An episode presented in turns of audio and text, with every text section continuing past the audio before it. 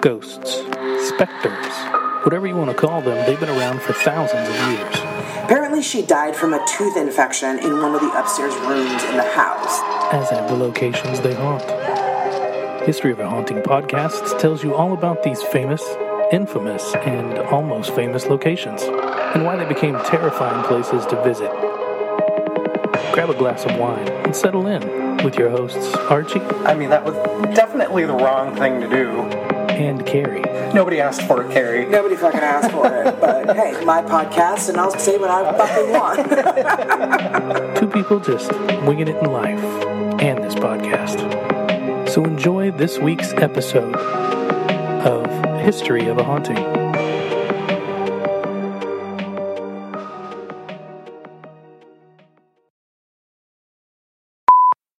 This is History of a Haunting. This is Laura, your host. Oh my god, when I I totally can't do it now because I can't stop laughing. I was like, what am I supposed to say? I'm all petting Leia and I hear you and I'm like, no, she already fucked it up. All right, tell me again. I Just hi, welcome to History of a Haunting. I am Okay, your host, got it. Laura. Are you sure? Yeah. Fuck off.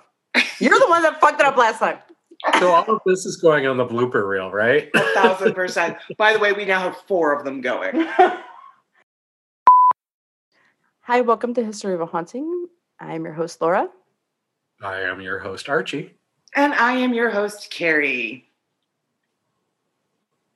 Oh, nobody's gonna go after that. Oh, sorry, right. Okay. oh God. So, Carrie, do you have any EVPs? Uh no, actually, I don't have any EVPs this week. Uh Archie, do you have any EVPs? I do not. I do believe, however, that Laura has one. I do. It is a correction. We can call it a Laura talks out of her ass correction. Um, on our mean, last I'm- episode, Tuning in. Go on. Do, do we need to send you a different microphone setup? I might need an extra one just in. One that affixes to the chair. um, so, on our last episode, um, we were discussing the neighborhood in DC known as Foggy Bottom, and I correlated it to a old jazz song that I love, um, which it is not the same. The old jazz song is called Froggy Bottom and has literally nothing to do with the DC neighborhood. Foggy Bottom. Oh. if you would like to hear the song Froggy Bottom, you can find it. Uh, my favorite version is the Kansas City music soundtrack. Uh, you can find it on YouTube. Uh, it's the best place I can find it, and enjoy. It's a great old jazz standard, and but they have literally nothing to do with each other. and you're welcome. So, uh, don't take her word for music. Um, and uh, maybe it's found on That's YouTube. not- Maybe it's not. I mean, clearly her credibility is called into question. Oh, please. I mean, no, it really between us, like when no. did it start? should literally never listen to anything I say. One, I agreed to do this research. dumbass show. Two, I clearly make bad decisions constantly. I mean, I think she said it on day one. In fact, Right. So yes, I do love jazz. That is a great jazz song. And you can listen to it in the Foggy Bottom neighborhood of DC if you choose. Just know it didn't come from there. I absolutely need to do that now. Like now, that needs to be like what, like a what should we call Bucket it? list.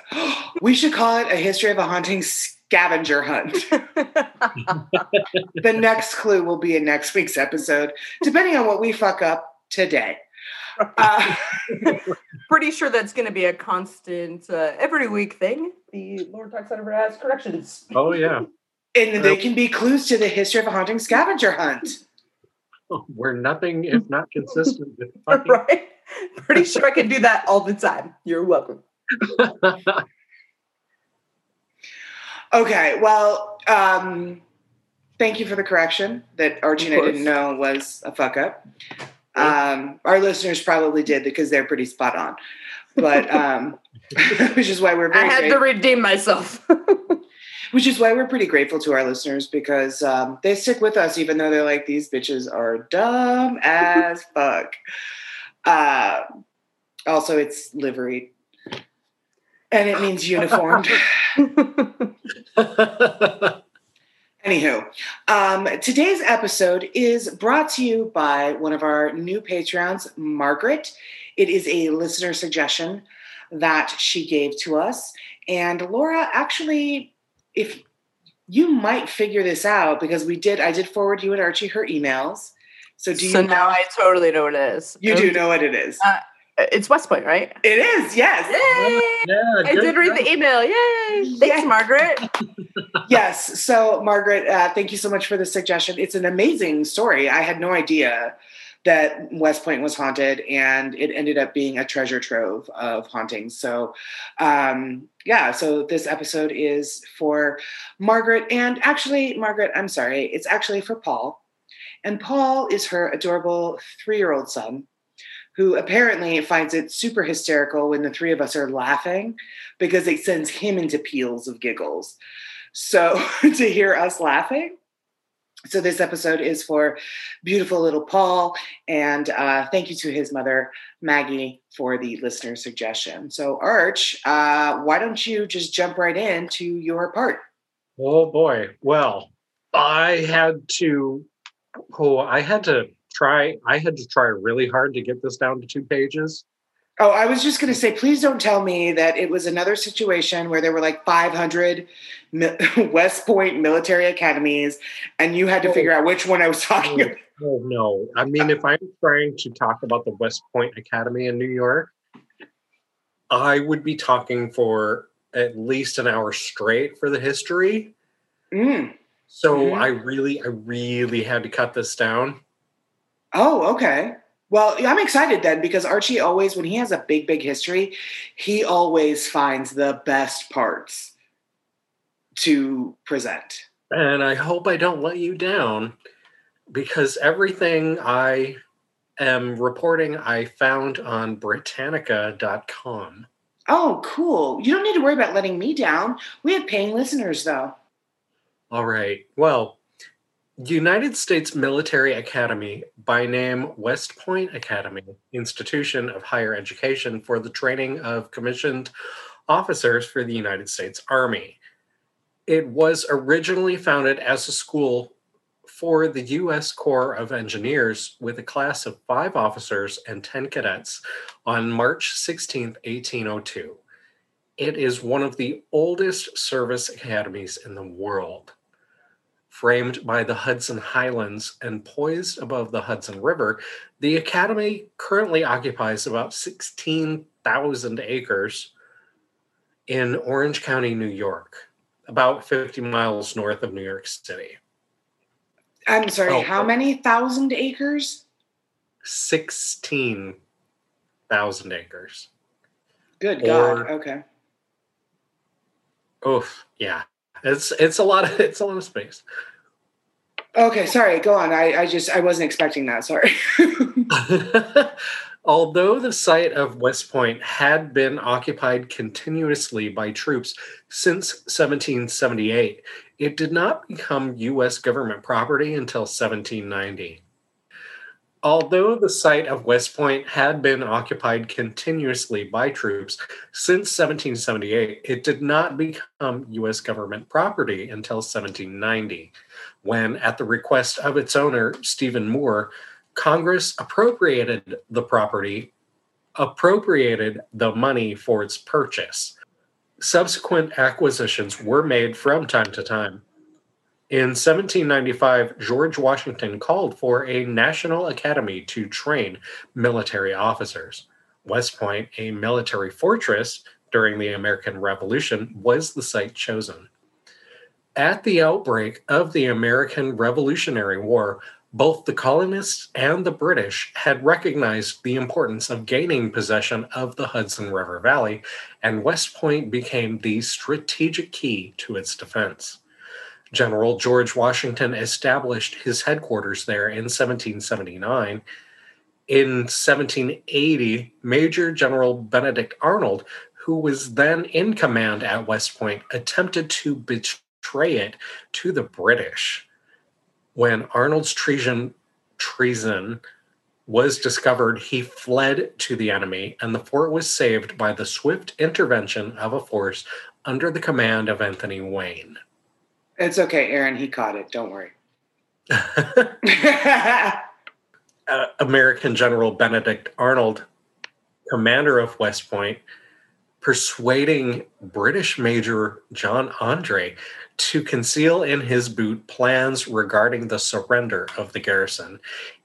In the notorious meeting of September 21st, 1780, Arnold agreed to betray his post in exchange for 20,000 pounds. The founding of an American American military school had been proposed by General Henry Knox in 1776, and Washington and Alexander Hamilton repeatedly urged adoption of the plan. During the Revolution, the United States would be forced to rely on foreign military technicians such as Baron von Steuben, and it was clear that the young country needed to develop its own officer corps. Washington, who was himself an engineer, also felt that the mastery of military technology required extended study and could not be acquired by practice alone. It was not until March 16, 1802, however, that Congress passed the act establishing the United States Military Academy at West Point. The academy opened on July 4th, 1802. And what a fitting day to open. Before 1812, it was conducted as an apprentice school for military engineers and, in effect, as the first U.S. school of engineering. During its ear, er, during its early years, however, the institution suffered from a lack of proper organization and discipline. An act of Congress of 8, April 29, 1812, reorganized the academy and increased the authorized strength of the Corps of Cadets to 250, expanded the staff of the academy, and established a four year curriculum. What year was this? 1812. Okay, okay. This legislative goal was not effective until the superintendency of Colonel Sylvanus Thayer, who became known as the quote, father of the military academy, end quote. Under Thayer's leadership, the Academy produced military technicians whose skills were adaptable to meet the civil engineering needs for the program of internal improvement that accompanied America's westward expansion an act of Congress on July 13, 1866, allowed the selection of a military academy superintendent from the branches of the other Army other than the Corps of Engineers. The Academy is under the immediate supervision and control of the Department of the Army, exercised through the superintendent, who is vested to the immediate military command of the academy and the military post. Okay, I'm sorry, I have to interject here. you were like, I have so many big words. And then you're like, is the. I was like, these are, wow, these aren't really that big, but I mean, there's a lot of hard. There's a lot of small words in between the big words. Okay, yes, I, I apologize. Words are hard. He's taking his refuge in the small words. I mean, right? he knew all the big ones, and then he was like, "Is the like okay? I got this." Bring it back Take in. a breath. Take a breath. You got Bring it. it back in. Send it out. You're right. The. Words are hard. It's on a sticker. It's fine. The goal of the educational program is to instruct and train the Corps of Cadets so that each graduate will have the qualities and attributes essential to continued development through a lifetime career as an officer in the Army. The four year course of college level education and training leads to a Bachelor of Science degree and a commission as a second lieutenant in the Army. The That's curriculum, actually really impressive. It's very impressive. That's really impressive. Yeah. Yeah, I believe that anybody that graduates West Point, they all go in as officers. So Yeah. See, that's Mm. wow. I could be totally wrong, but I believe. And Very they're- caveat. I'll be caveat that so I don't have to say it in the next episode. It's it, it's fine. They are officers of the uh, Corps of the Foggy Bottom, and uh, lead the jazz band. I go mean, on. who doesn't want to be an officer of the Foggy Bottom? Go on. wow. I mean, I'm not sure because I won't be able to see what I'm looking at. okay, detour, and let's all try to circle back. We all took that train right off the tracks. Okay, sorry. West Point, we apologize. I'm sure they're listening. The curriculum is based between mathematics and basic and engineering sciences, the humanities, and social sciences, military science, and physical education. Cadets must be at least 17 years of age, but not yet 23 at the time of their appointment. In addition, they must be unmarried and have no legal obligation to support children, and females cannot be pregnant when they enlist. Wait, is this current conditions or 1863 Um, actually, today? yeah. But the most amazing thing happened, I believe. No, I'm probably going to say this wrong, so go with me here. Um, Froggy Bottom. Right. But one of the first years that women were allowed into West Point, I believe that's a good percentage of the women in the top 10% or the top 10% of the classes were actually women. Like the women came in and really just killed it. Um, which I think is so great. Once once we were finally allowed to come in, um, the women that were allowed in were so phenomenal and did such an amazing job. They just crushed it, and I just Well, they had they seeing had that when they graduated that they just blew it out the water. they had they had a lot to prove, and mm-hmm. women were not Absolutely. women were not allowed to attend until 1976. which actually seems kind of soon. I think. I I I, I feel like that's. I felt like I, I I just guess I expected you to say like 86 or 96 or something. I don't know. I feel like It's still well over a hundred years mhm, yeah, before women were allowed, huh? and they have more than proven themselves, and yet the stigma remains.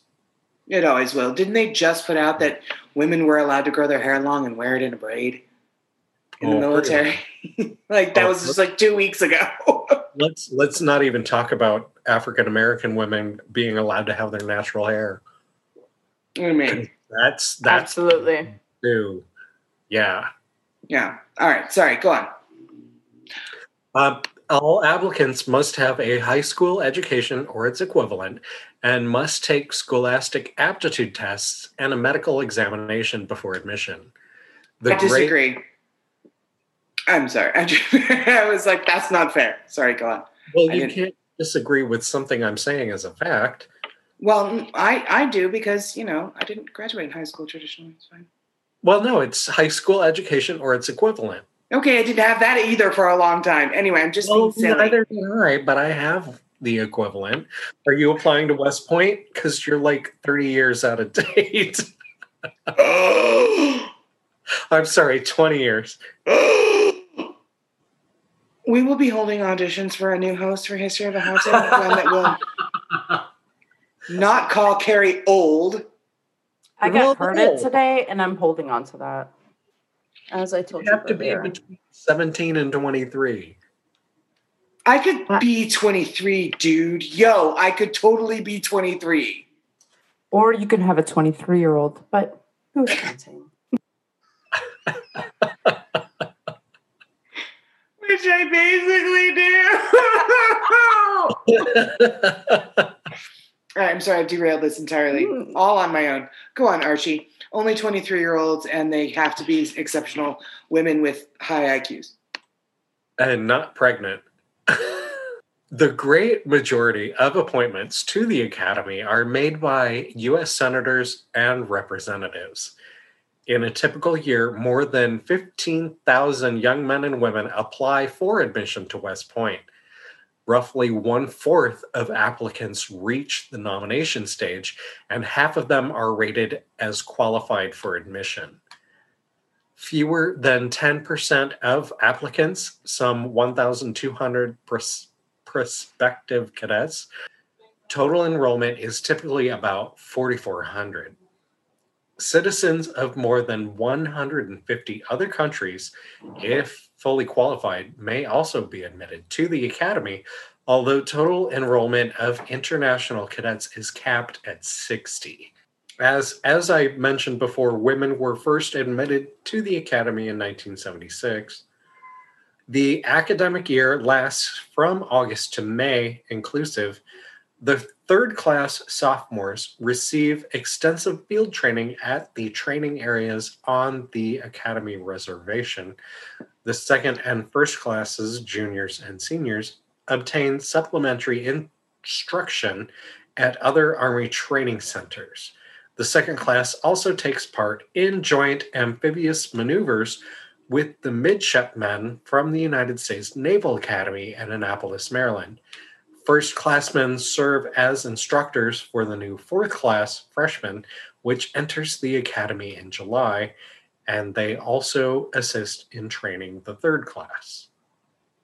So basically, it is The higher, the higher classes teach the lower. Mm-hmm. the oh, lower wait.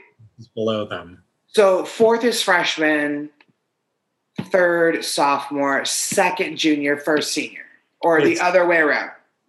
It's just like high school, and goddamn, I hope it's not just like high school.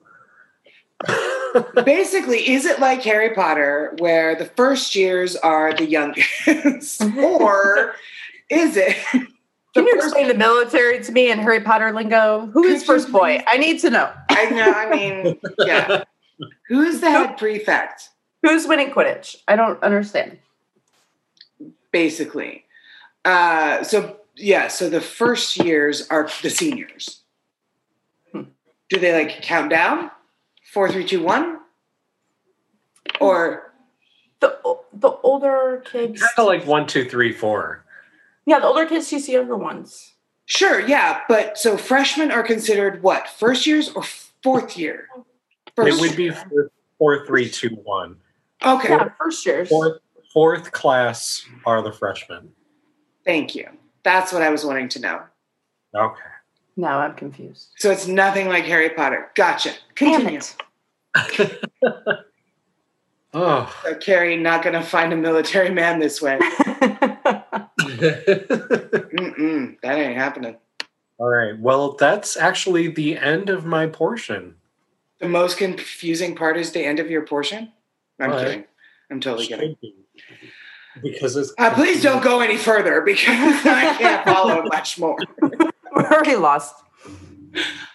Great job, as always, Archie. Great job. That that had to be really hard to kind of pare down. But you It- did. You you know what? All praise should go to Britannica.com why? because they had like 26 pages on West Point. But And you I- chose. I I I might they deserve credit for what they've written. I deserve Sure. credit for editing it to two pages. Okay, yes, you deserve credit for picking out like the highlights and the the. Give yourself some credit. Every time I'm like, "Great job," and he's like, "I had a great source." Okay, yes, but you do pick and choose from that source. So And you make it all cohesive for us. Good job. exactly. You Bring it home. Thank you very much. I appreciate You're welcome. All right, Laura, round of applause for Archie. Woo! Okay. Um, whether it be first years, fourth years, freshmen, sophomores, pregnant women that can wear braids and, you know, international spies or not, uh, this place has some motherfucking ghosts. So, Let's bring it on. I'm Okay. ready. Also, For by the way, Rikki Rockett is now a paranormal investigator, and that is who I'm going to use all of my contacts to try to get me on an investigation list. Goals, men. A thousand percent. I will totally go anywhere. if we can do that. Also, I think your dad might be a little jealous. Like, let's just get all I might the have to take my dad. I have to bring him. What really happens with jealous? right? He's not going to be jealous. He's going to be on the plane Right? My God, carrying. He's like, I carry her bags. it's fine. Yes, she's a famous podcaster. I. We're going to meet poison. Mhm. A thousand percent. Are you guys ready for the hauntings at West Point Military Academy? Am I saying that right, Archie? Is it Military Academy or yeah. okay? Got it.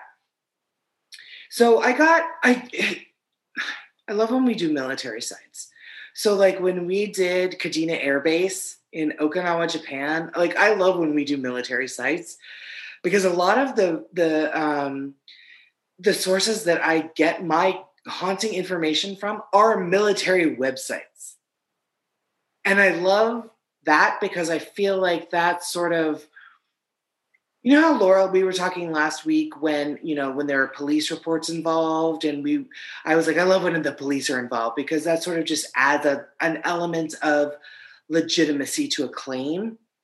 Absolutely. And it creates a record, right? Yes. There are outside people that clearly have no agenda, Yep. right? They're just investigating an occurrence, lights on, a door being opened, right? It creates a level of legitimacy, absolutely, and a Yes. record, which is what I really appreciate too. Yep. Yes, yes. So Mhm. I love when we do military installations um, because so my sources for this episode are army.mil,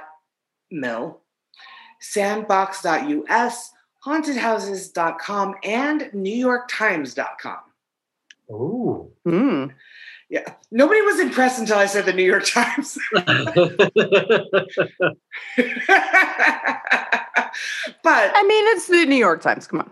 I mean, obviously, much more than, you know, the Army's website, but sure. Anyway, um, you know, I love to start my part out with a good quote, and I found this on army.mil.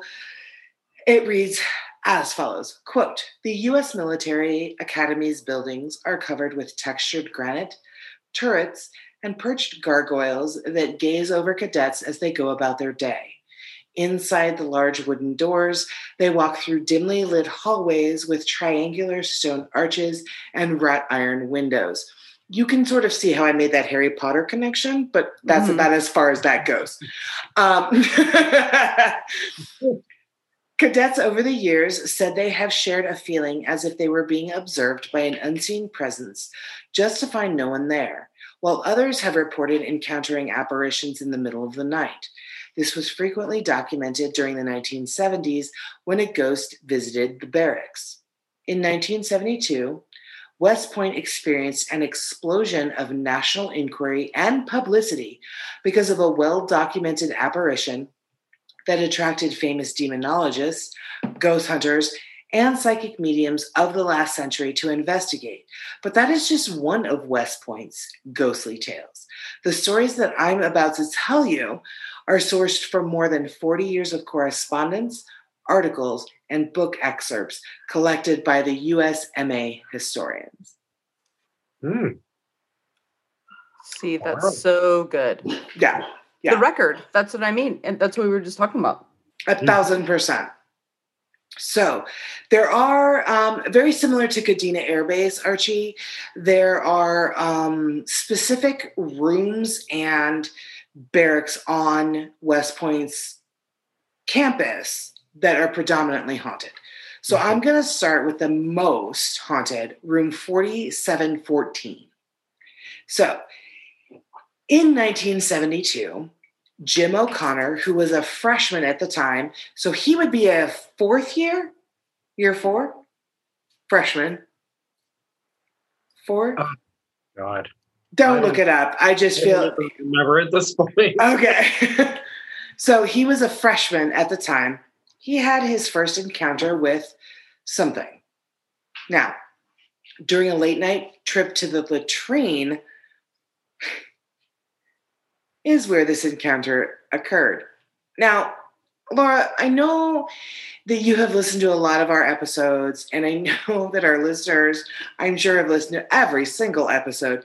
But when Archie and I talk about ghost haunting bathrooms, we don't love it. We talk about that. yeah. yeah. We don't love it.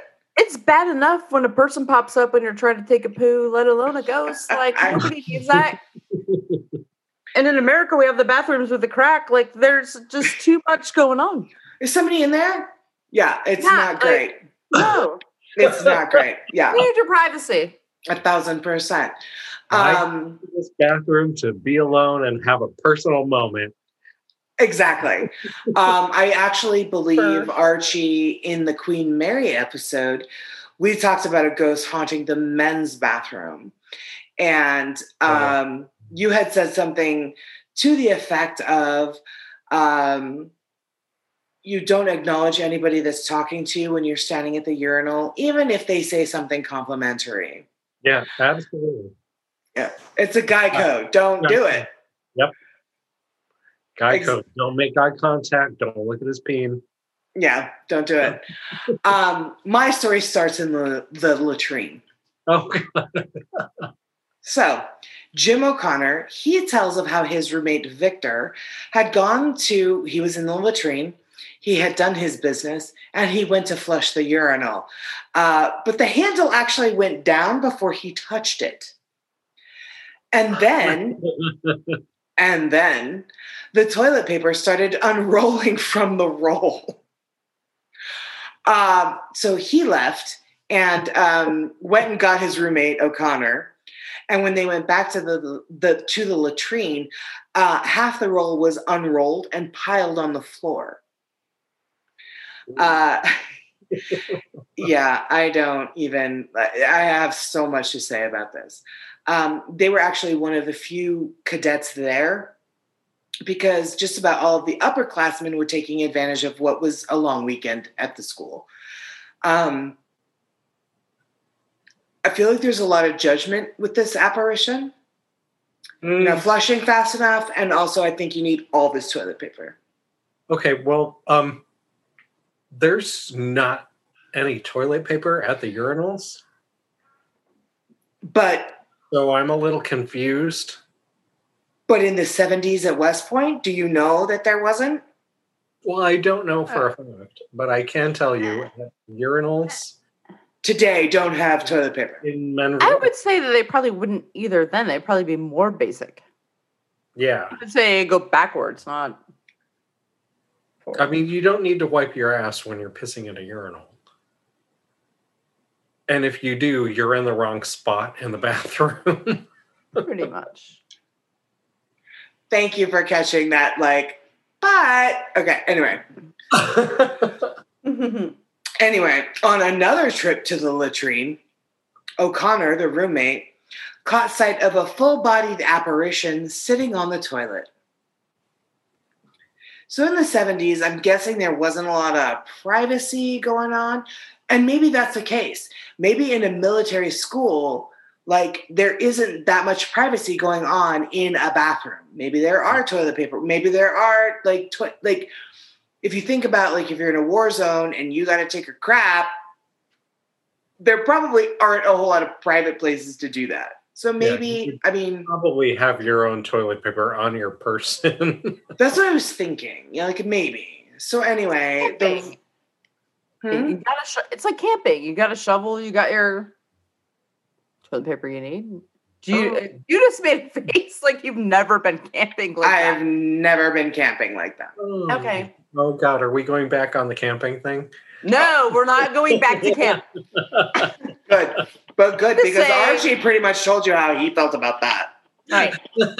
and he's not going to feel any better about this story at all. So Oh, if you're camping out in the real wil- wilderness, you have to go dig yourself a little hole, fill it up, and then cover it back up and be done. So when you're out so- hiking in the wilderness, you're basically just walking hiking, like- on like I, But wait a minute. Not- this is like nobody should be pulling over to take a shit on the side of Camelback Mountain on like hiking. Like hold it or go to the bathroom. No, no. You're talking about camping, but people do tend to hike through camp areas. So when you're camping, you just dig a hole and cover it, poop and cover it up. So what if there's I'm- like a I'm random like, cyclist backwoods. or hiker that's just like hiking through poop piles? I, mean, love are we always just hiking through spots? I'm talking like backcountry where they're just and like you're out in the wilderness. I said out in the wilderness, like there's not facilities. There are people It that is hike not- in but poop piles. Yes, and those people should go to the bathrooms that are provided, not just pull over and take. A poop. I'm talking about in the middle of nowhere. I'm saying they are already yeah. hiking on campers' poop piles.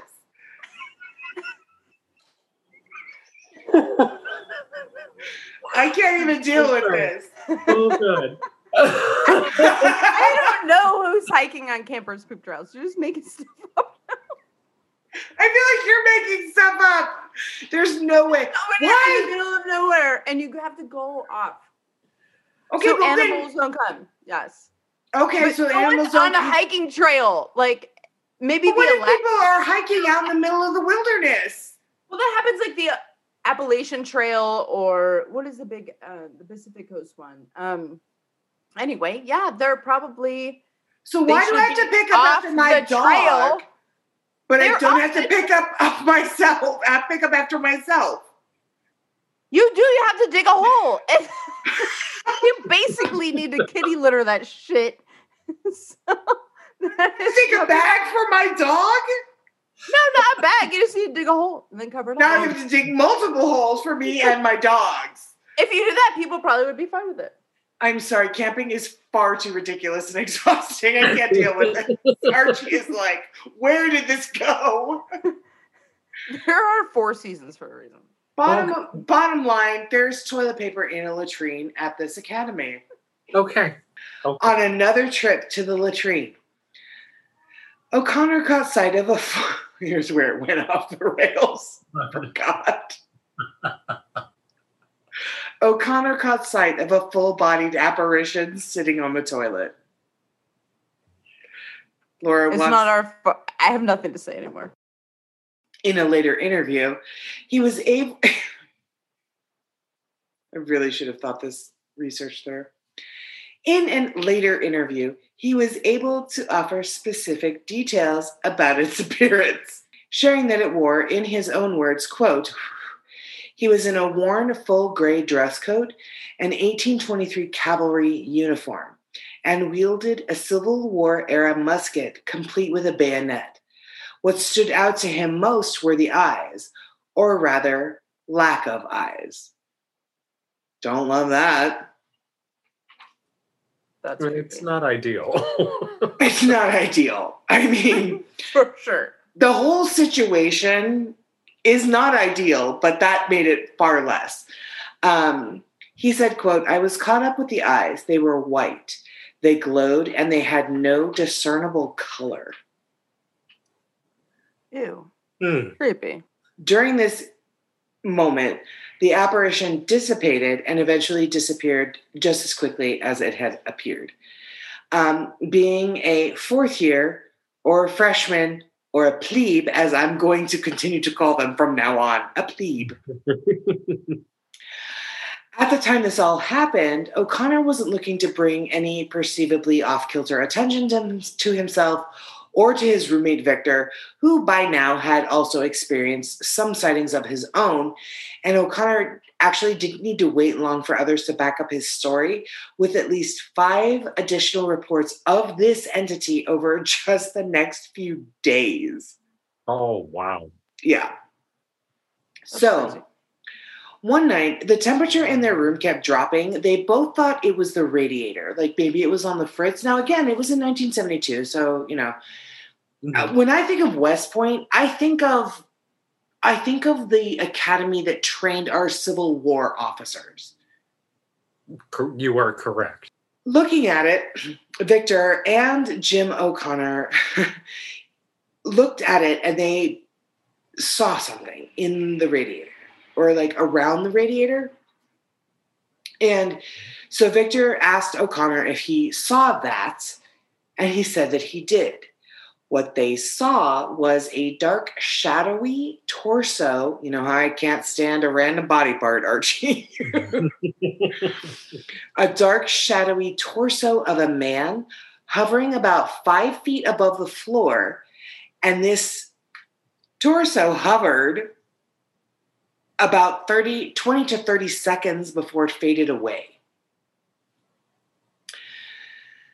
So these poor dudes, I'm gonna tell you what. Like, I hope they grew up to be like functioning members of society because their story, I'm just scratching the surface. So a few nights later, Victor had actually laid a pair of his drawers on his bed, and by that I mean underwear, and went to take a shower. While he was gone, the OC and the CO had stopped by to talk to his roommate O'Connor. When Victor was came back in about five minutes, he noticed that his bed had been turned down. So when he left, he had like laid a pair of drawers on his bed and it was made because obviously they have like, you know, it's a military school. You have, you know. He went to take a shower and his his OC and his CO had stopped by to talk to his roommate. He came back from the shower and his bed was turned down. And I was like, okay, maybe he's staying at the Biltmore. Sure. He wasn't. the men said that it wasn't, it didn't happen while they were there. And they actually would have noticed if someone had come in and turned down just his bed. Mm, yeah. So it was a very odd, a very odd situation, a very odd occurrence. So the next night, the temperature in the room dropped again, and again they waited for this apparition. Like now it's sort of just become an expectation. Um, sure enough, the apparition came out of the wall by Victor's bed above his locker, walked around the room, and then disappeared by Victor's alcove. So, like where his trunk was stored. Okay. He then reappeared by O'Connor's alcove, walked right through that alcove where O'Connor's trunk was stored. It then marched over to them both, stared at them for a few seconds, and then disappeared. Oh. Laura, you you've got that I need to talk face. Well, not only does it sound very Harry Potter esque, um, like at first I was wondering with the radiator, like you know how heat can look like on a road when it pops up and it can make like a mist. sure. So it's kind of thinking like, you know, that can explain it. I've lived in old old houses with radiators. Sometimes weird things happen, but Roof rats Uh, that ring bells. I get it. there are things. Um, but more with the old radiators, like they're just super weird, and the heat is not even, and you know, especially when it's really cold, it just can be. Not that I've seen torso, I mean- shadow torsos, but I could see the heat coming off, right? Like something like a smoke or something very strange um, happening. But now it's like kind of thrown in a whole other. A whole area. other, yeah, a whole Yeah. other area. Yeah. Because, because this is like an actual like person coming out of the wall and like marching around and like standing there staring at like say you and I. And we're both like, do you see this guy staring? Yeah, "Uh." Uh, it's very it's very weird. So For sure. Um, so this apparition stared at them for a few seconds and then it disappeared. Now, at this point, the ta- the the tactical officer told the CO that he actually had better get to the bottom of this nonsense because the two cadets could not focus on their schoolwork because they were not getting any sleep at night because of the goings on in their room. Hmm. So both men, the tactical officer and the CO, spent the night in the room. They too felt the cold drops in temperature, but rationalized it away. But about two o'clock in the morning, or 0200 for military time, if you didn't know, um, about 0200, as they were going to sleep, this was a very specific description of what they saw, and I, I wrote it down verbatim in the article that I read. As they were going to sleep, quote, they both saw a three quarter profile of a person's head and neck on the ceiling. One eye was blurry, its mouth and nose were black, as if someone was holding a flashlight under its chin. It lasted for about two minutes and then it faded away. The next morning, they examined the ceiling and found no trace of spots, water stains, or footprints and found nothing to explain it. It wasn't a shadow from the window. The windows and doors were shut, and the heater had been turned on so high that they were actually sweating before the temperatures in the room dropped and it made them cold, that they had to pull over their blankets because they were shivering.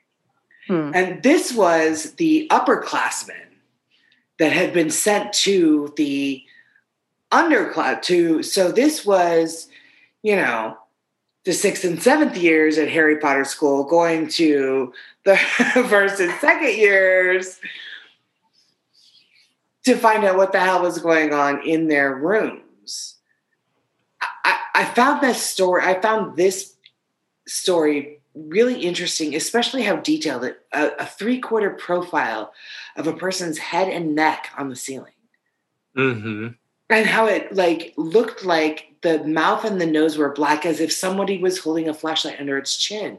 But the next day when they tried to find the the source of this, there was nothing. They could find nothing. And I love how analytical, I mean, you know, college students are in general, right? Right, Like, yeah. So they're like thinking it through logically. Like they're Yep. trying to find the source of the light. They're trying to figure out what it could have been. Vapor, Anything, yes. anything. Yeah. And Yeah. they can't sort it out. Yeah, um, and they how they remember how the they did feel the temperature drop, but they were actually sweating before the temperatures in the room dropped. I thought that was really fascinating.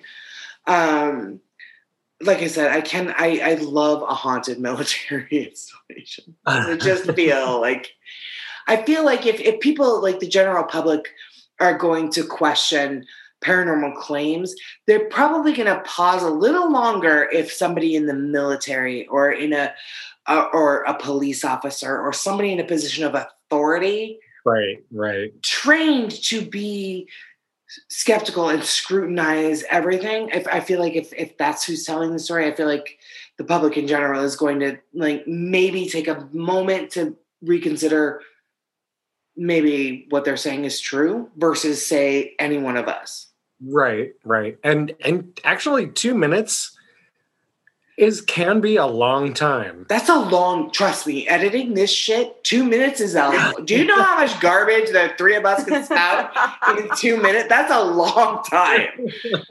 if this podcast has taught me nothing, it's that time is really, really So relative.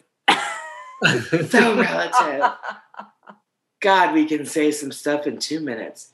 I mean, 2 minutes in an earthquake versus 2 minutes of viewing an apparition is both a really long time. Yeah. So anyway, another cadet by the name of John Feely, he actually woke up one morning with a crushing feeling as though somebody was sitting on his chest. Now, Archie, I know that you and I have talked a lot, and we haven't really delved too much into it, but we've talked about sleep paralysis. Yeah. Yeah. So when I was reading this article, I was like, okay, sleep paralysis. But, and also, I say but, but also I'm like, maybe. So he woke up one morning with a crushing feeling as though someone was sitting on his chest. When he, hi, hi, Louis. hello, Mm, I love you. Mm. Off you pop. Or play with a toy. Or squeak. No, stop. I know. Here, fix your lip. Okay.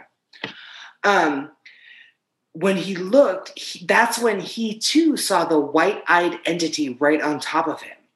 He even tried more than once to sit up and yell, but was unable until it had disappeared.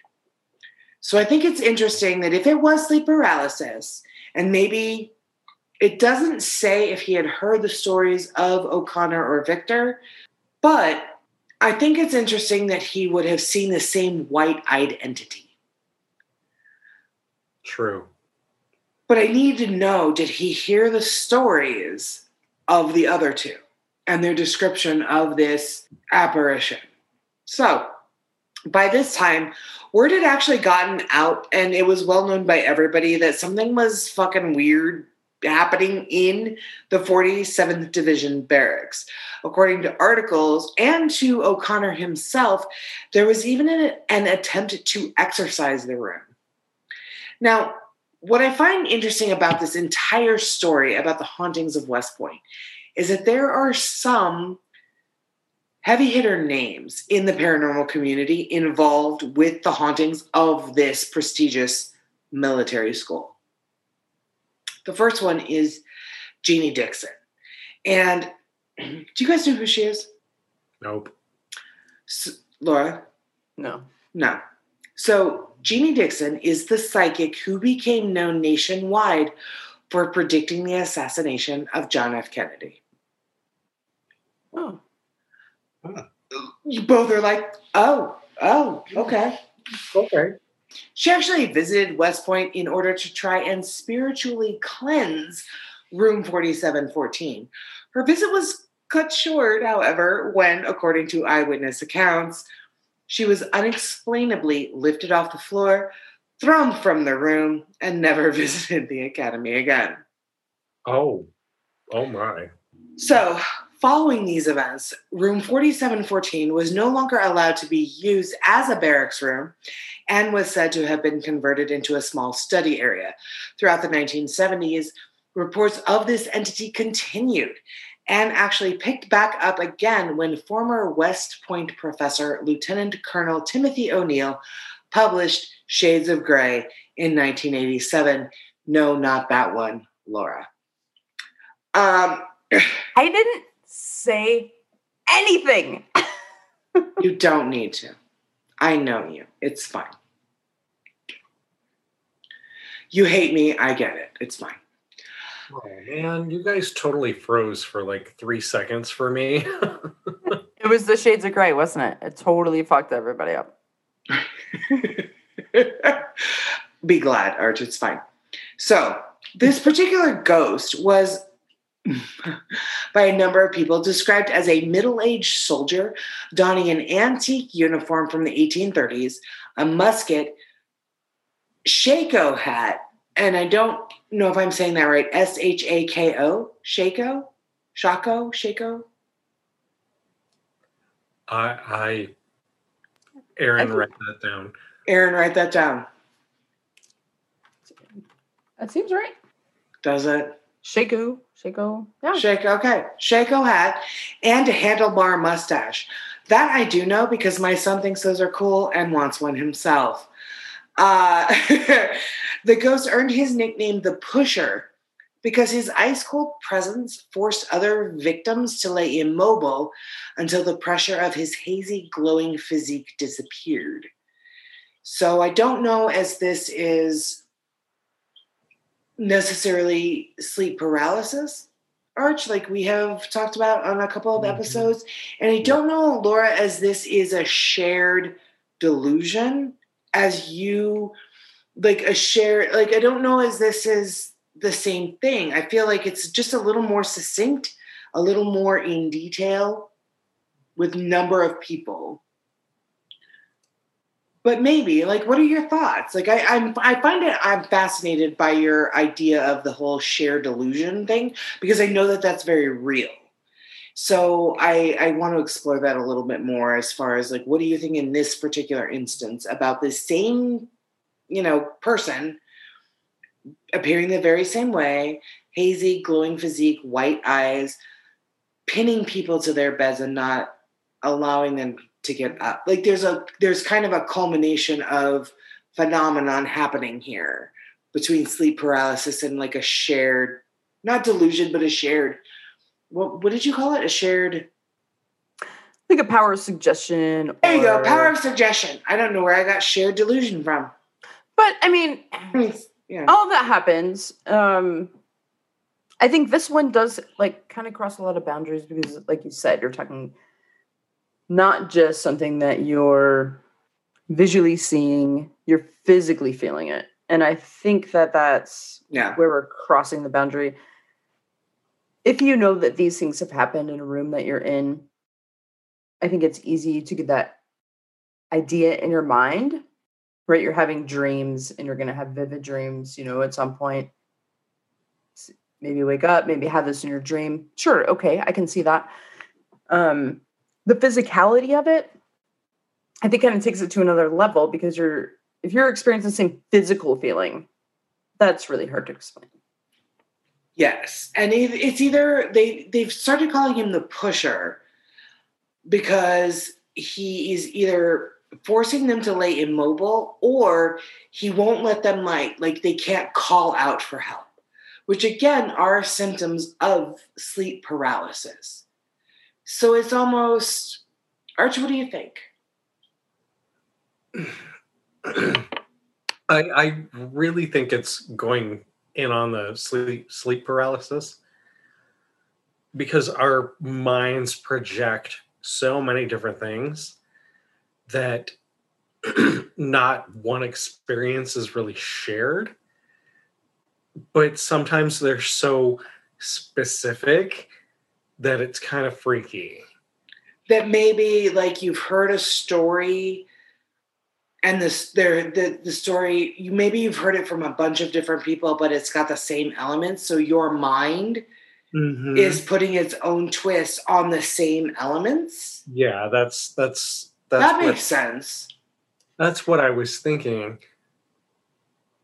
I can see, especially in the military too, because it's a very communal society, right?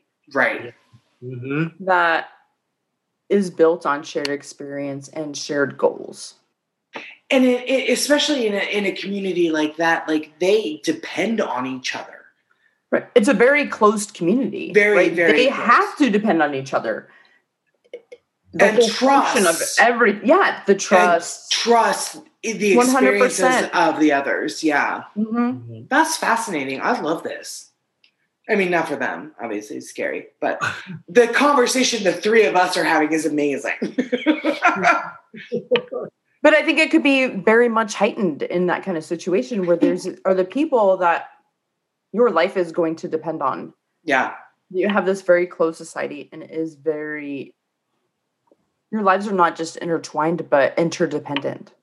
Art, Right? I, I like that. Yeah, Arch, what do you think? That's that's good. Yeah, yeah.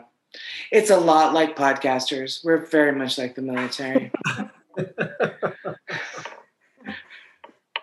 So so close. I'm, I'm the regiment is like almost the same. yes, I mean, it really just The physical regiment mm. right there. right there. I mean, I almost climbed a wall today. It- I but I didn't, but I mean, I could have. Oh God, thank God! I would have been so scared. Archie and I dug a hole. If that helps. Well, hmm.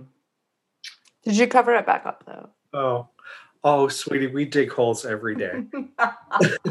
Amen. I feel like the entire podcast is me digging a hole. Basically. Join us. You're like what seven episodes into sixty something. Archie and I have dug a lot of holes. Catch up. Come with us. Come with us. I am. I, I really feel very quickly. I'm catching up. So apparently, this ghost has also materialized out of the wall in a closet in room 4714. Um, on one occasion, it has risen up from the f- middle of the floor. Uh, once it ruffled the bathrobe of a cadet. On another occasion, it turned on the shower. So it can't really quite decide if it's going to be scary or helpful, or I'm not really. It just Bitch, feels we need a bath. indecisive to me, frankly. Kind of. Yeah.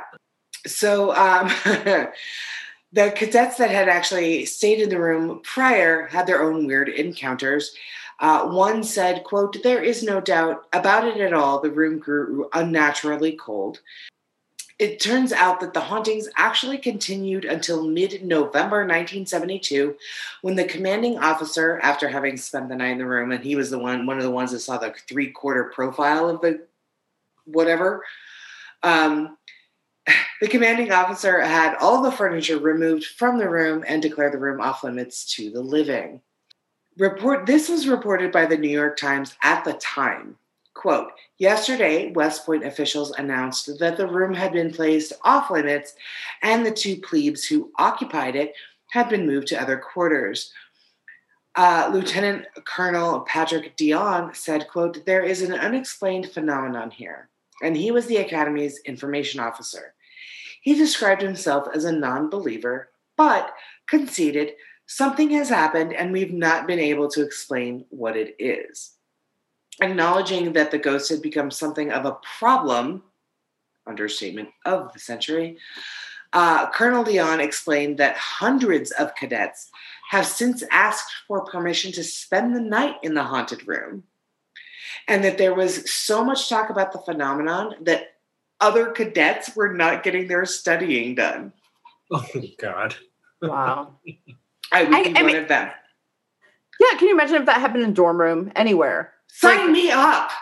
Right? Like it would Yeah. just be craziness. I I really do find it so entertaining and Mhm. interesting that they acknowledged it publicly, talked about it, Mhm. um, said that they couldn't explain it. Like that is Impressive. that yeah, that's really That's like, pretty impressive. big deal. Leia, settle down, my darling. Thank you. Okay. So, uh, also according to the New York Times, the pusher, as this ghost has become known as, appeared a second time in an area known as the Bureau. One cadet that they interviewed shared that the ghost walked out of a midst of a group of cadets, which caused the group of cadets to scream, clutch each other, and say the rosary. What? right? Reports of seeing him were sporadic over the following years, but the pusher has not revisited where he had first appeared. Room 4714 is no longer occupied by cadets. The room was converted into a study area and seemingly exercised due to no other paranormal accounts being documented since 1972. The building has since been renamed the Scott Barracks. Hmm. Yes. Interesting. Yeah, yeah. Um, so let's talk about quarters 100 or the story of Molly and Greer. Now, the superintendent's superintendent? No, superintendent. You got it. I got it. It's good. I can do this. The superintendent's house is known as quarters 100. For paranormal believers, hello. It serves as a supernatural hotel, given the variety of spirit personalities that come and go. Um, based on reports, there are two permanent ghost residents that live in quarters 100 to this day, which I find ultra fascinating. The stories behind them are not that great. but what ghost story starts really phenomenal, wonderfully. Um, former Superintendent Lieutenant General William A. Knowlton invited. Do you want to guess who they invited, Archie? Come on, just guess. Oh, We've talked about them a number of times. Yeah, Bill and Lorraine Warren. Who? The Warrens. Yes. Also, Belle and Lorraine Warren. That was No, I said Bill and Lorraine. his name was Ed and Lorraine. Oh, well, I was happy. I mean, you got Warren right. well, maybe maybe we should take that break. Okay. okay, so let's Nice. talk about Molly and Greer. Now, the superintendent's house, I've already said it, starting over. The superintendent's house is known as Quarters 100. For paranormal believers, it serves as a supernatural hotel given the variety of spirit personalities that come and go. Based on several reports, there are two permanent ghost residents to this day. Now, Archie, Yes. Former Superintendent Lieutenant General William A. Knowlton invited married demonologists and clairvoyants Ed and Lorraine Warren, okay. yes, to perform a psychic investigation and seance in the house in 1972. Apparently, 1972 seems to be a really big year for paranormal activity on this campus. But Lorraine, she actually revealed her psychic impressions of those living in another dimension as she toured the rooms of quarters 100. Um, so the superintendent who invited them, the Warrens, there, which I think that speaks very, very highly of the activity going on there and to the reputation of Ed and Lorraine Warren. If a respected, for over 100 years, military school is inviting them to investigate paranormal activity, I think that speaks to both sides. I really, I really, I, I love this whole story. Okay. So, the superintendent noted detailed accounts of Lorraine Warren's psychic impressions that she picked up during her investigation.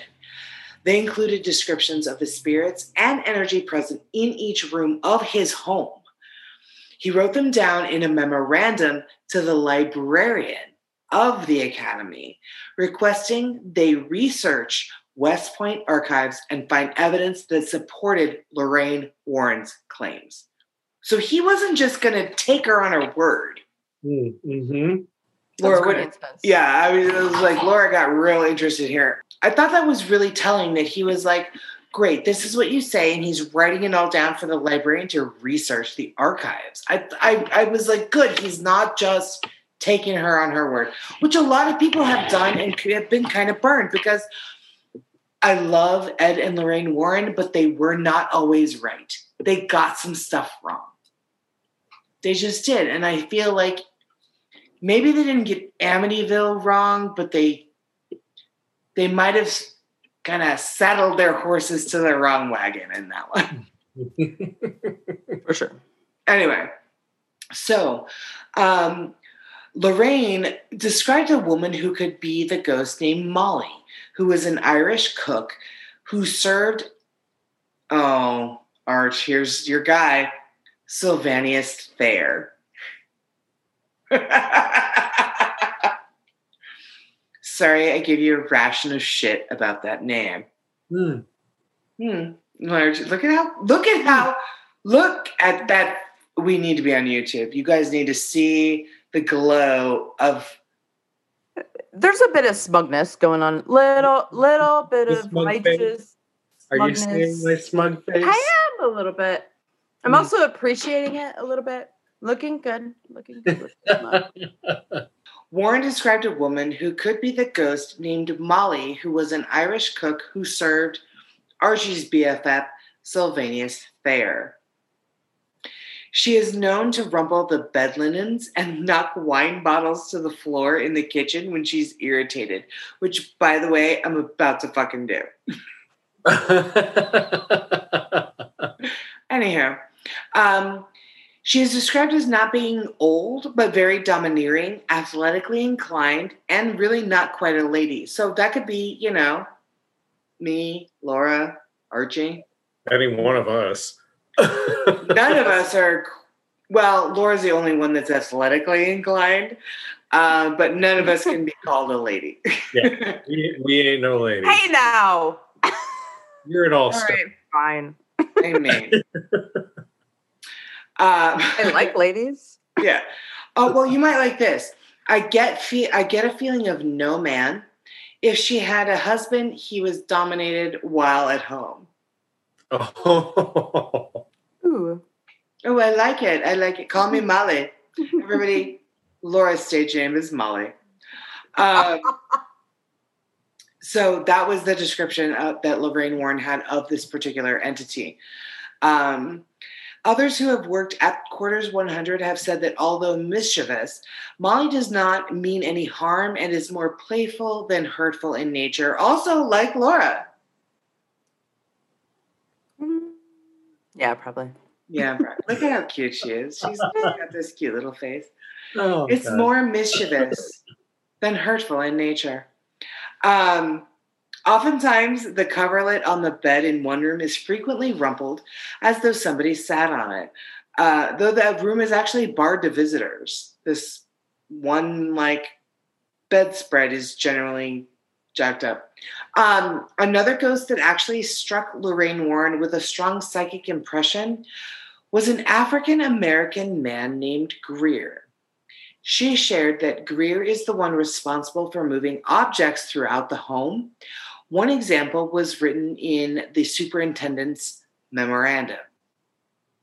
When the former superintendent of the Coast Guard Academy and his wife stayed at the house as guests, they actually woke up early in the morning and found a wallet that belonged to another occupant in the home carefully placed between them in bed.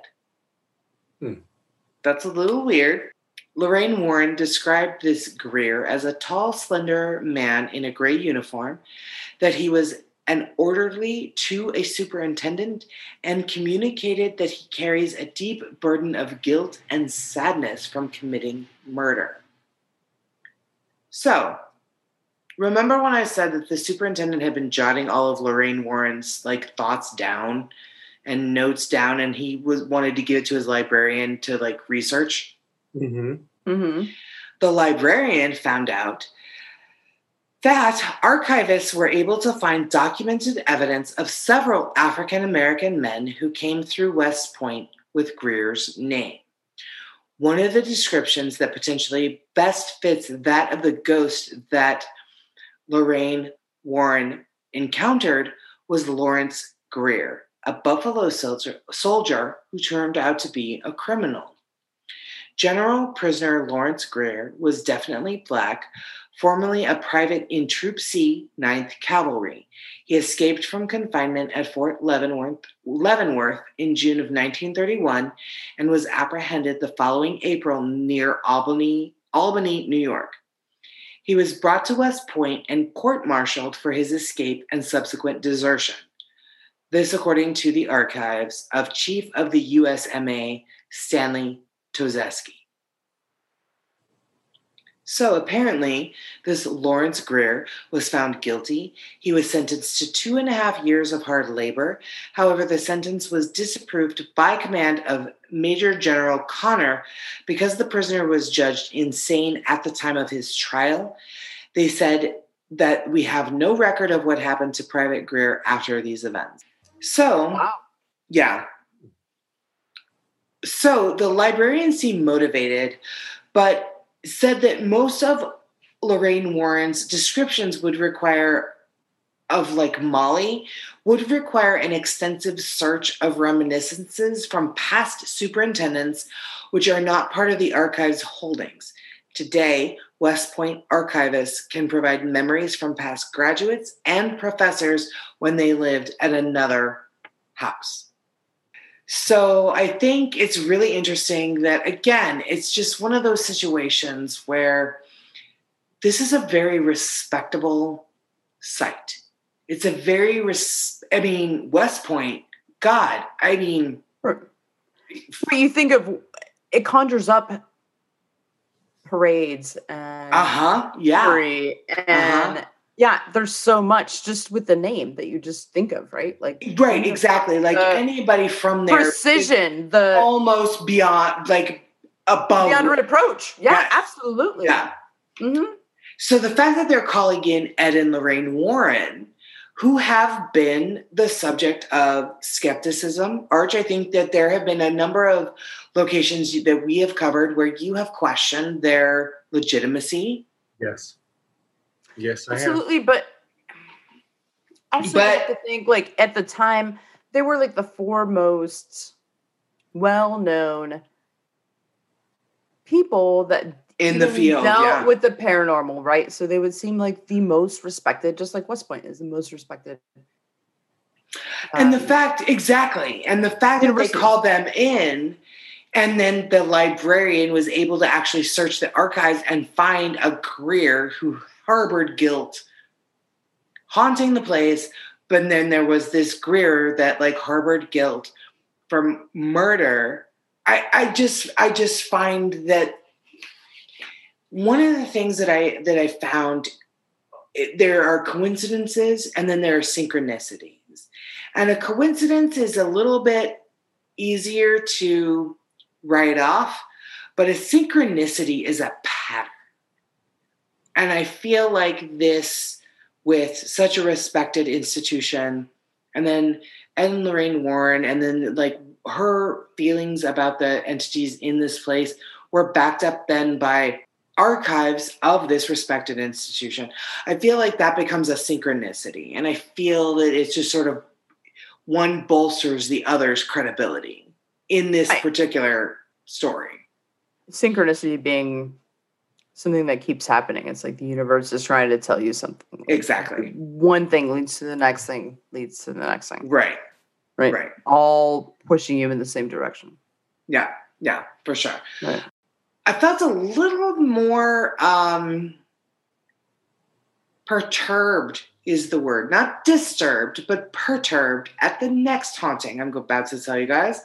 This is quarters 107B and The Lady.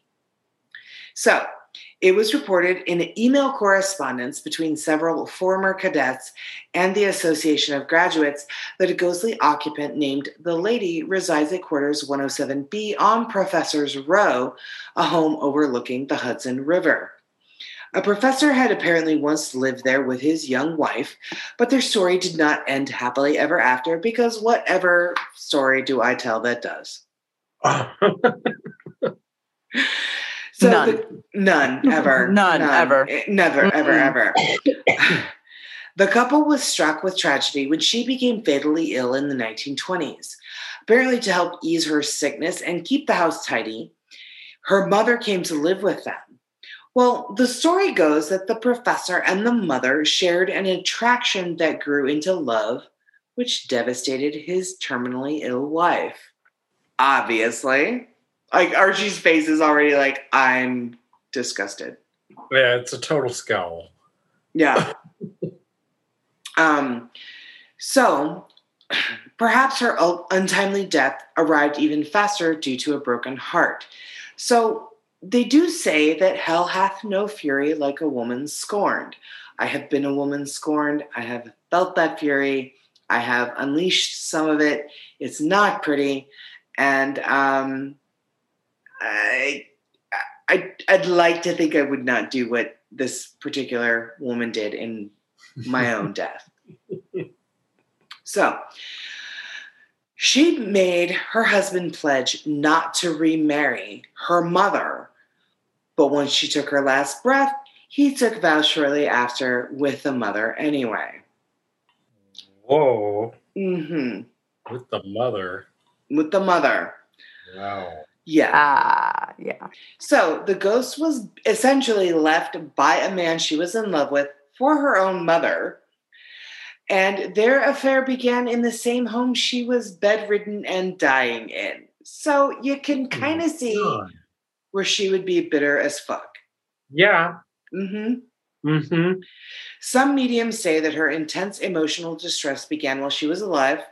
Not shocking, but she, her, but, but it keeps her soul gripped to this world from lack of finding peace. Which again, not shocking. Yeah, she's gonna die mad about it and stay that way for a long time. I kind of don't blame her, but Yeah. apparently, this is a this is what has prompted chaotic paranormal activity over the years. Is there any other kind after this kind of life? Mhm. Chaotic paranormal? No, there's no other kind. So it is reported often that items are thrown and turned upside down. Once a clock that was frozen for years abruptly chimed to life, and a former tenant said that they heard horrendous sounds in the night, like someone riding a big wheel across a wooden floor overhead. Um, for those of you in the generation of my son, a big wheel was a plastic bike tricycle that was very popular in the 80s for us kids. It was also very loud. Very loud. Amal, that Um, is my life right now. I don't know why she's haunting here. Like, go. Is- if you can leave, please run. I Please really run. feel like you're. I have been here. My son has like just outgrown this stuff. Oh my Yeah. god, it's so loud. Yeah. Yeah. I feel like your son would probably like banish any ghost. They would be like, we can't handle this. He's got The this taken care of. The competition is too fierce. Fierce, seriously. So the haunting was apparently so frequent that the post engineer had to seal the ghost's bedroom off at one point because she scared people out of it. Um, but eventually the room was reopened in the 1950s. No reason as to why or future activity has been reported. So, although these disturbing actions were not very ladylike, fuck that by that point. Like, my husband married my mother when I died. Um, the ghost received her name, the lady, from the eight-year-old daughter of a class of a night of 19 no. The ghost received her name from the eight-year-old daughter of a class of 1960 graduate. Apparently, the family lived there between 71 and 75, and the little girl and her younger sister occupied the haunted room during that time. The one little girl woke her parents up in the middle of the night every night. And she didn't like go into the room and wake them up, but she would be talking and having a conversation in her bedroom so loudly and exuberantly, it woke her parents up every night. So, after getting out of bed to check on her, they discovered she was not speaking with anyone they could see. When the parents asked her who she was talking to, she would she would say, "I am talking to the lady," which was in the bedroom of which was the bedroom where this bride had died. I don't love it. I just don't love any of it. Um, yeah. Uh, I, I also think, you know, Laura, you had mentioned last week in last week's episode when I was talking about the the person that had brought their black lab in, and you were like, they're so sensitive. Kids are too.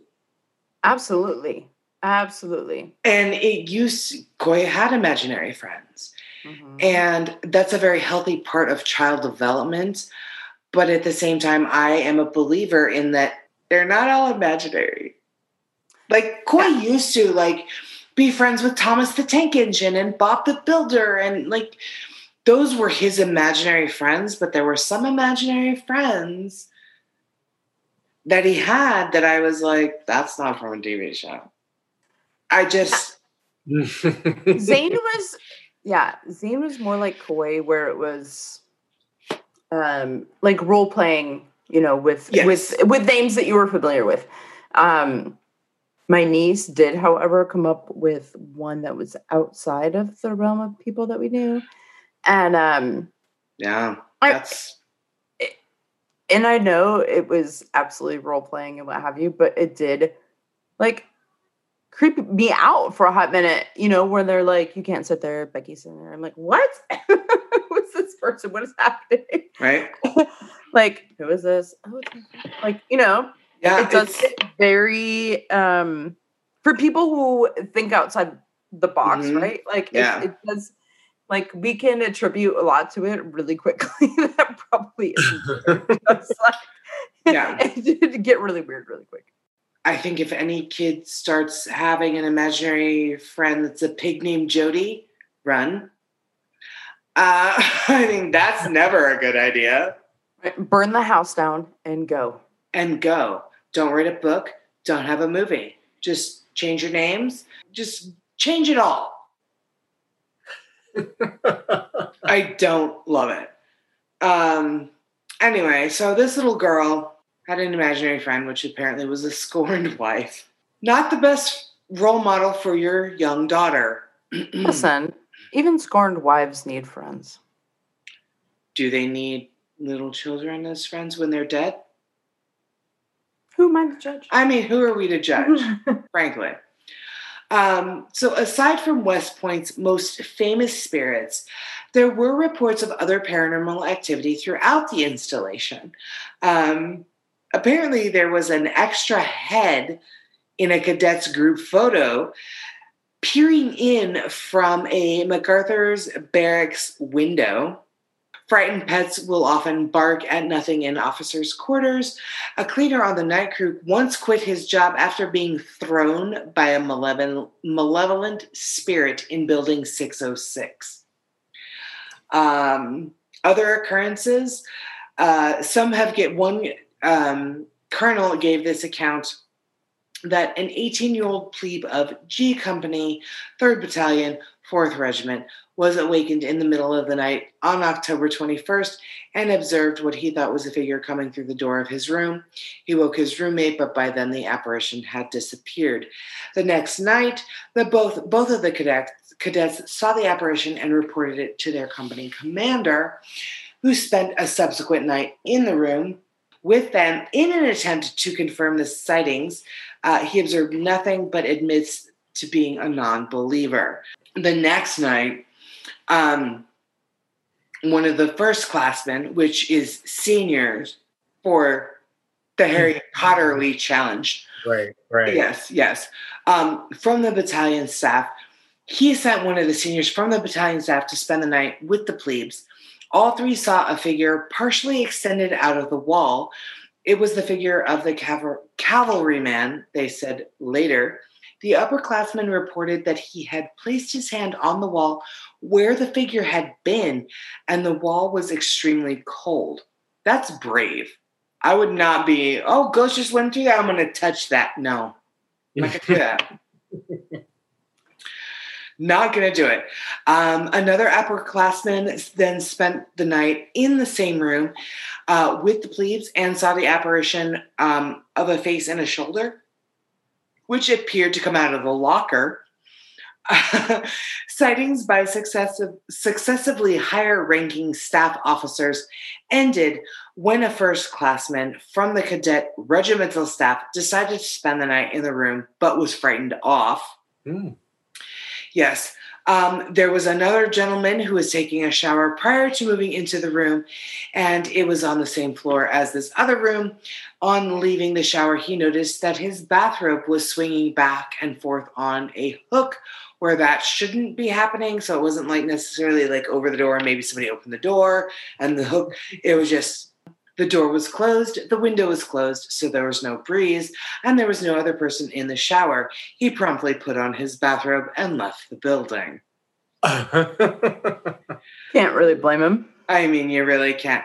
Lastly, Colonel Dion says that corroboration of the apparition by several cadets does give a lot of believability. However, I think you have to be a believer to see them. So that is what I have about the hauntings of West Point Academy. What do you guys Okay. think?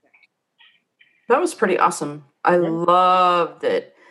I really like the um how much they have documented. Yes. How much they have like Me too. Mhm. all of these stories written down and the date. You know, you know it's Yeah. I mean it's the military. It's this happened this time. This, you know, like Yes, it's and I so love cool. Yes. it's there. Like that Mhm. documentation is there and it's verifiable and it's um, you know, with my mind, I'm like, yes, like yes, let's Yes. pull the receipts, pull all the receipts. through the archives. Yes, and I Like, I love it. Invited Ed and Lorraine Warren down there to investigate, and everything that she said she was feeling, he wrote down and gave to his librarian and said, "Research this, find proof of this," and she then did. I love that. I love that. Ursh, what is your thought on it? We've No. covered a couple of military installations on this show. We we have, and and I think that was that was pretty excellent reporting.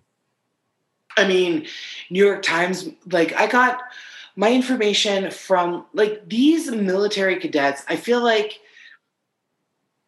particularly in, I find it interesting because we just recorded your Patreon conspiracy theory and you cover something that the military is highly involved in, but mm-hmm. there's so much denial in Oh, that yeah. story.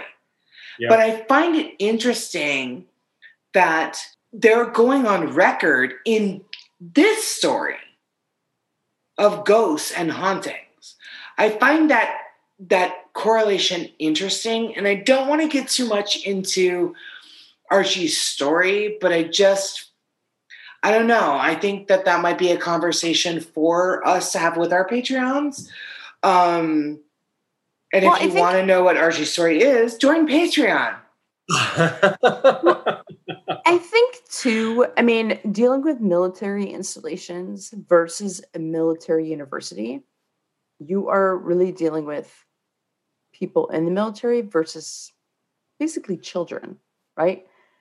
Are not quite as regimented yet. They're learning the ways of the military. They're going to be a little bit more free as young people are you know to talk about experiences to not be as rigid as adults as as adults we become right Sure. so i think that there's you're gonna have those um i think There's a be li- there's a certain amount of leeway. right and more Right. freedom to like talk about these things and oh, oh God, share no. experiences no Well, when it when so? it when it comes to the government, it's always deny, deny, deny, unless you get a Freedom of Information Act request, and then you stall it for five years. well, So- see, that's the thing too. Is like, okay, so maybe it's a military school, maybe it's a military academy, maybe it's training our actual like armed forces. At the end of the day, if you go there, you are like as- you are associating your name and your character with the United Mhm. States military, no matter what you're studying, what capacity you're in.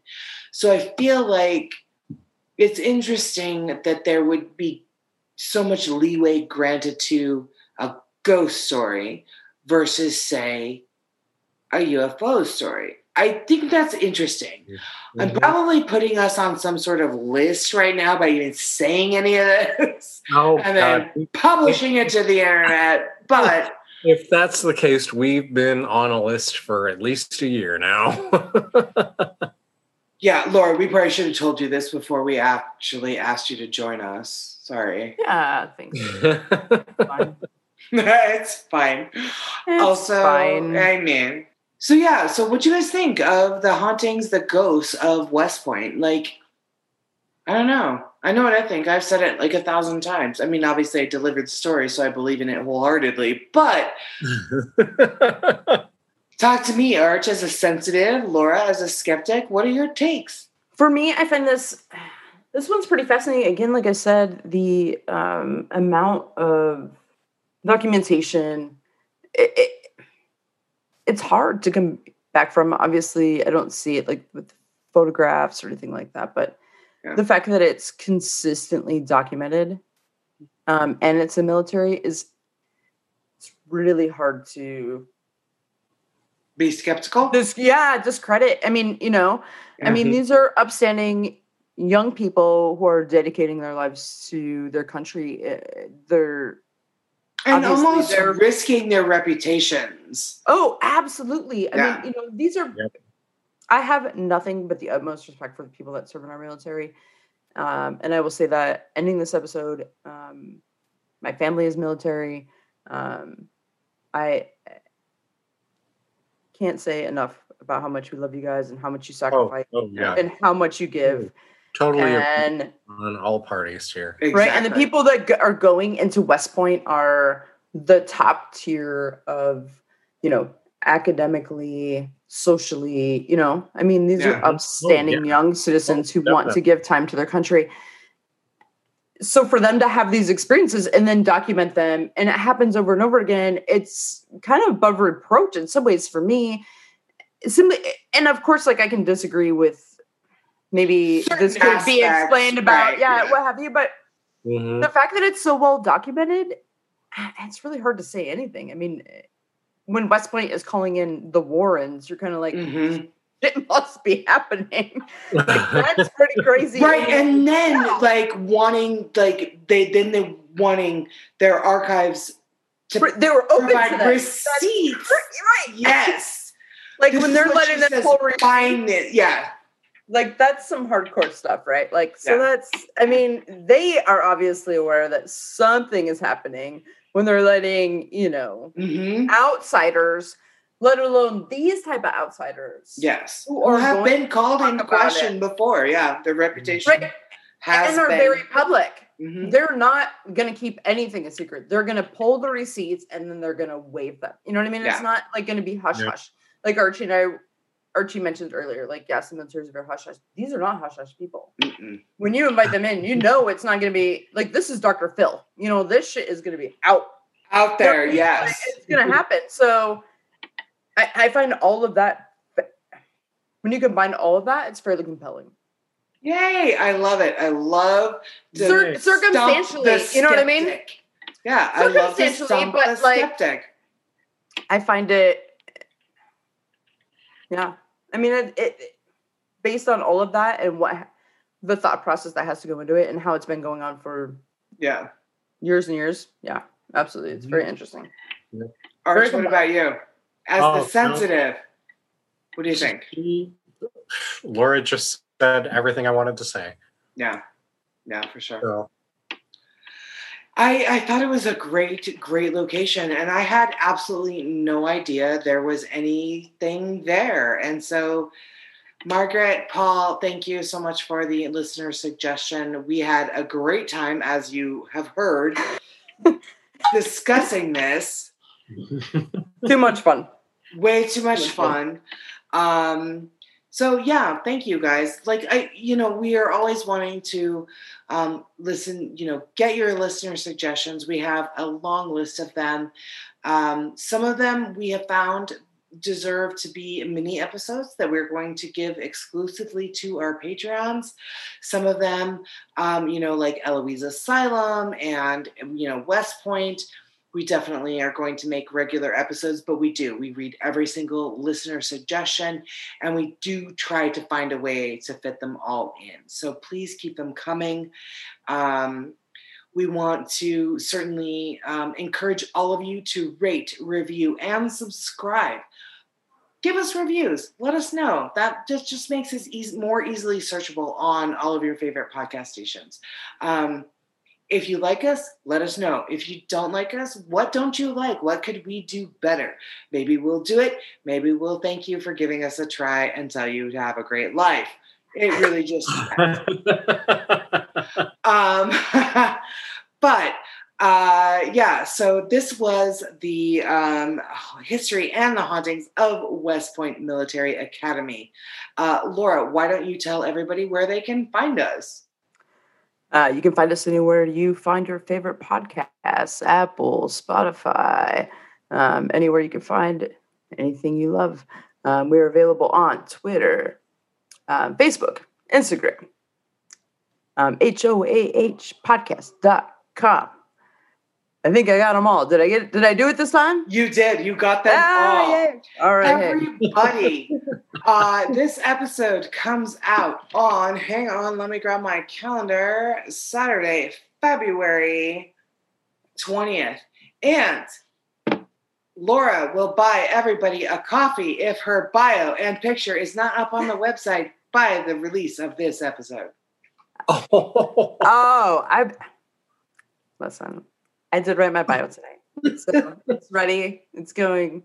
I just need a picture that I can stand. I need to Again, take about. I mean, if she doesn't have a picture, everybody gets a coffee. It's fine. just like everybody knows, you have to take like 70 selfies to find the one where, you know, you only have a, a, the right amount of chins. And there's a lot of work that I mean, to in go into it. I the, some lighting eventually stuff. the light fades. I get it. I absolutely get it. It's a lot of work. But everybody, I need to be in the golden hour. There are things. there are things that are happening, but everybody's getting a coffee next Saturday because I guarantee she probably won't have it. But hmm. Anyway, Archie, would you like to say anything to the fans, the friends, the listeners? wow. hey, everybody, we love you. Thank you so much for listening in. Take care. right, thank you so much. Bye.